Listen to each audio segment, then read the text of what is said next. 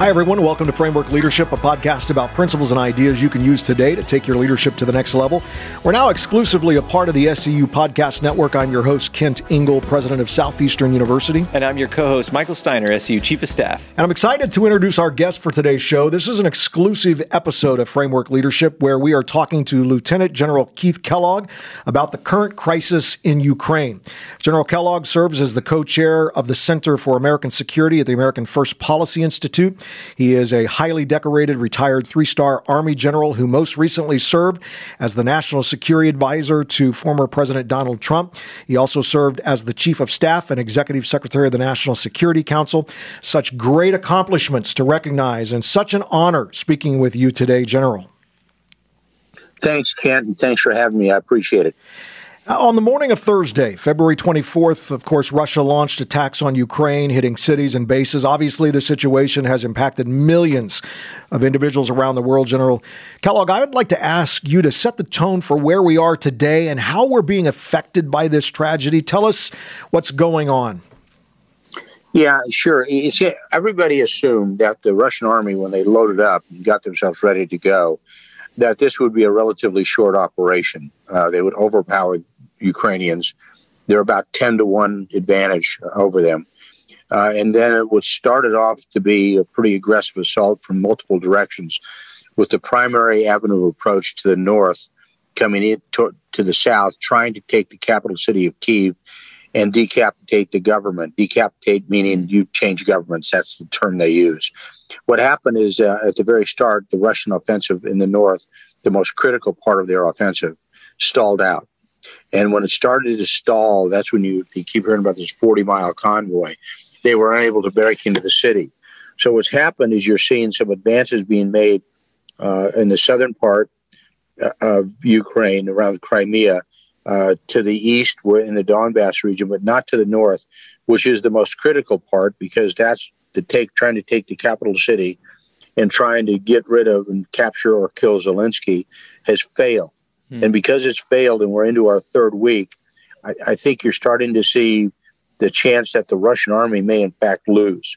Yeah. And that would be a stunning reversal but from what anybody had thought of uh, working and watching uh, Russian forces. But right now, they're unable to make headway. Uh, and every day that they're not making headway, it's, it's working against them. I think this is going to be a critical week because it's week three. Yeah. Putin's going to have to make some really hard choices. The choices are does he try to figure uh, a way to get a diplomatic off ramp, or does he go all in and start hammering the cities uh, with weapons and killing a lot of civilians? People need to remember that Kiev is a 2,000 year old city.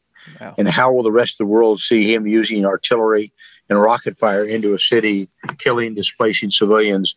And will they finally say, I'm, I'm enough of this? We're not going to let this continue any further.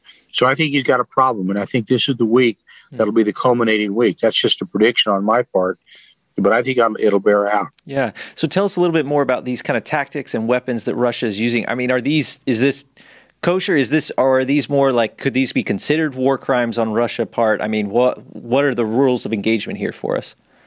Yeah, it's, really the rules of engagement. I think the Russians want them to be because mm-hmm. they're they're offensive, but most people, frankly, will probably tolerate a limited use of weapons in the built-up areas. That kind of happens. Mm-hmm. But the overwhelming use of artillery, which they did in Grozny when they went in when they went into Chechnya, where they just flattened the city. Yeah. The people will not accept that. Not killing not a hundred, but thousands of civilians in all probability, and just ruining a city that has stood for over 2,000 years. Yeah. I think just people aren't going to buy into that. And that's the dilemma he currently has because he thought, he meaning Putin, thought that the Ukrainians would turn tail and run. And then right. you have somebody like Zelensky, who is a very charismatic leader, still tell Putin, you know, if you invade, you will see our faces, not our back. Uh, and then when the United States tried to get him out of there to move him to another location, uh, he said, I don't need a ride. I need more ammunition. Mm. Well, people are going to fight for a leader like that. And he's proven to be a very implacable foe for Putin. And it's causing Putin some enormous problems. The longer Zelensky is alive and broadcasting, which he's doing, it's rallying his people, the harder it gets every single day for him to try to occupy Ukraine. Mm. I think he has already given up on occupying the entire country, going to the west. I think he may just try to be satisfied with the eastern part or trying to negotiate to hold on into the Donbass region. But bottom line, I believe today that Putin is in fact losing this war. Yeah, I want to I want to talk about uh, the effect on the United States and how it affects us. What's going on? How, how do you feel about President Biden's response to all of the chaos? Is he making the right decisions in his position? What, if anything, should uh, he be doing differently uh, because of the consequences it's going to have on our nation? Yeah, Kent, that's a great question. I mean, it, look, here's what I'm seeing Putin doing, and and it it'll wear thin pretty rapidly he's saying, you know, NATO is strong. NATO is standing together. Uh, we're all in this together. Well, nobody's attacking NATO. And there's no indication that the Russians even attack NATO at all. So it's kind of saying, well, we're remaining strong by keeping the alliance together. And oh, by the way, we're going to light up our buildings in Ukrainian colors. But he's not doing anything to end the war. Mm. And the reason he's not doing anything to end the war is because he can't. And what I mean by can't is you have to have an interlocutor somewhere. Right. In the in the Cuban Missile Crisis, President Kennedy had his brother Bobby able to go to the Russians behind everybody's uh, behind closed doors and behind people's back, and I, I mean that in a positive, not a negative way, and able to talk the Russians off the cliff. Well, there's nobody there in the United States able to do it because Biden is hated by Putin. Mm. He's not respected by Putin, and Biden feels the same way about about him as Putin feels about Biden. So there's no way to get forward on this. So we can talk all we want, but the problem is how do you end this front, end this war? And we're not going to be in the middle of it. We're going to find mm-hmm. somebody that needs to get in front of this and figure out to give Putin an off ramp, especially if he's losing the war, because the consequences of him losing and trying to save face could be ex- pretty extreme. Hmm. Uh, and he's already mentioned that. So what you want to do is, ex- is basically give him away a soft landing mm-hmm. uh, the best way you can to get him out of there. Uh, otherwise, it could be pretty bad. So, is Biden doing what he should be doing? What he's doing, what he should be doing, is uh, in a way of saying, "Well, we're staying out of this," but he's not giving any proactive ways of trying to end this conflict because that's what I should. That's what everybody should be looking for now. You know, if I was in the White House, uh, and I was with Robert O'Brien, the national security advisor to Trump, I think what we would have done is gotten all of our very smart advisors, taken them across to the executive office building, and took and taken them to the fifth floor up there, uh, uh, fed them cold pizza and warm beer, and said, "Come up with some solutions." Yeah, you know, you give me the worst and the best of solutions, and figure out how to get ahead of this. But we're not doing that. I haven't seen no solutions coming out of the the White House except stop. Well, that's not a good solution. Yeah. You got to give them ways to do it. Right. Yeah. And what's the role of the Russian people in all this? You know, we saw over the weekend more protests rising up uh, of the whole war from the Russian people themselves. How will their efforts impact what Putin's doing in Ukraine? You know, very honestly, Michael, I hate to say this. I don't think anything's going to happen mm. with that. I, I think it's a very small segment of the population. They're, they're cracking down on it really hard. Right. Uh, he's never paid attention to the public uh, opinion anyway. So it doesn't make much difference. What's going to make a difference to Putin is what do the oligarchs, because they mm. fund him, say, and what do his military leaders say. That's going to be the critical part. But the people really don't in Russia don't have much to say about, about it at all. And I wouldn't put anything into the protest because nobody's televising them. Right. So it's almost like the famous uh, comment: "If a tree falls in the middle of forest, does it even make a sound?" Right. So I don't think I would put any stock in that at all. Yeah. You know, as Americans, what should our mindsets be like while all this is happening? What can we do as citizens to come alongside those affected by this tragedy? Well, I think you know the Americans are doing a lot in in, in volunteering and humanitarian aid. I think that's really great. I think we ought to apply pressure, though, very candidly, uh, as they should, on this administration to do things in the energy sector which they've ignored, which is basically don't become dependent on Russian oil. We're bringing right. in what about six, seven hundred thousand barrels of oil a day, and now we may bring in uh, Iranian oil as well, and, and be self sufficient. And we we used to be that way. We should be that way.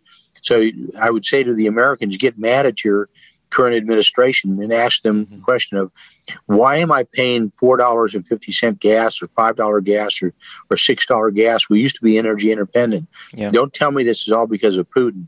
It's because we've allowed this to happen by buying Russian oil, mm-hmm. bringing Russian oil in, and, and, the American people should push back on the government economically. All right. Well, when you have a uh, electric vehicle uh, CEO calling for us to be oil independent over over the weekend, then you know it's serious. I mean, that at that yeah. point, this is this is somebody yeah. that doesn't even believe in it, wants sustainable energy, and he's even calling it from that side. We've talked a lot about America, about Russia. What about the other members of NATO? What should they be doing? What what would you wish they would be doing more in this kind of situation?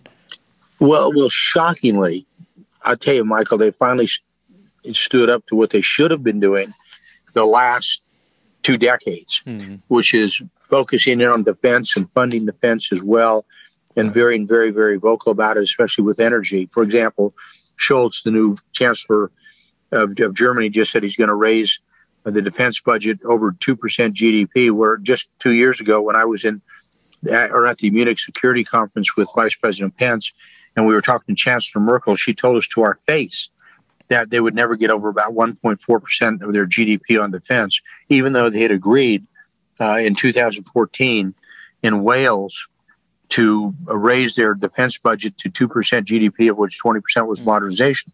They just, in all these countries out there, refused to get there. Right. Um, you know, I used to say tongue in cheek, um, you, you, know, you have the Germans rearm if that's what scares the Russians, right. because the Germans always seem to march east.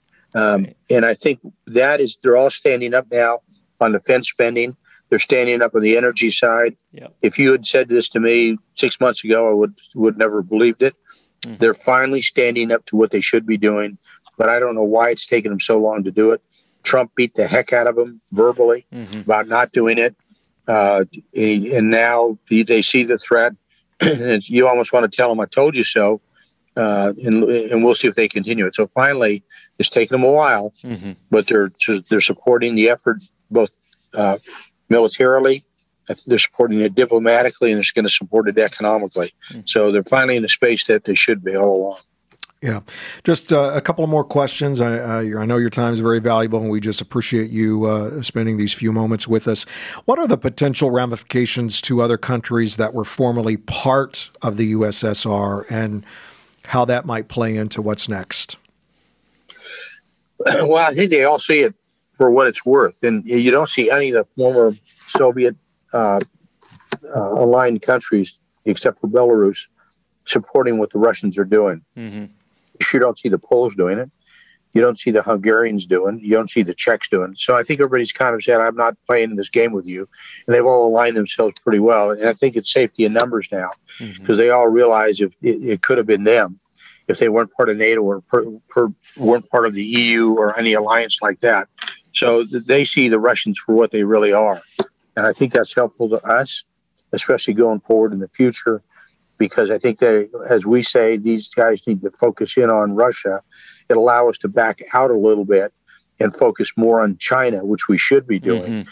And the Europeans can handle the problem of Russia, especially if they increase their uh, defense spending and reduce their economic dependence on Russia. Yeah. Last question. How do you see everything playing out, and what should Americans be preparing for in the weeks to come? Well, it's going to be. I think this is going to be a critical week because he, Putin can go two ways, and and, and can he can either really react in an extreme manner, and uh, because they fight differently than we fight, their military philosophy is escalate to de-escalate, and that means he can he has a lot of options to do something really drastic to force everybody to take a deep breath and, and make a determination on what to do, or he can basically say, let's try to figure a way out of a negotiated settlement don't kill myself economically and figure out how to do that as well. But we don't play in that area only because we don't have any uh, ability to talk to Putin.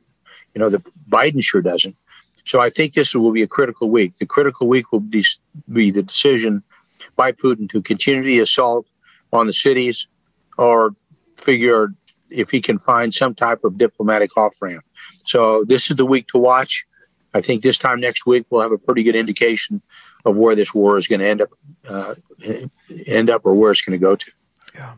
Well, General Kellogg, I want to thank you for joining us today on Framework Leadership Podcast. Grateful for the insight you've provided us. Grateful for your uh, leadership and your service. Um, leaders, please continue to keep Ukraine in your thoughts and prayers over the next few weeks. And if you want to stay up to date with General Kellogg, you can follow him on Twitter at General Kellogg. And as always, for more leadership content, check us out on Instagram, Kent underscore Ingle, or Twitter at Kent Ingle or Dr. Michael Steiner. And if you're watching us on YouTube right now, hit that like button, hit that subscribe button so you can get more leadership content right to your feed. Also, check out our website, kentingle.com. Sign up for our Framework Leadership newsletter. Comes once a week, every single Friday, and it's got great content for you. Thank you so much for listening to Framework Leadership. Uh, take care, everybody.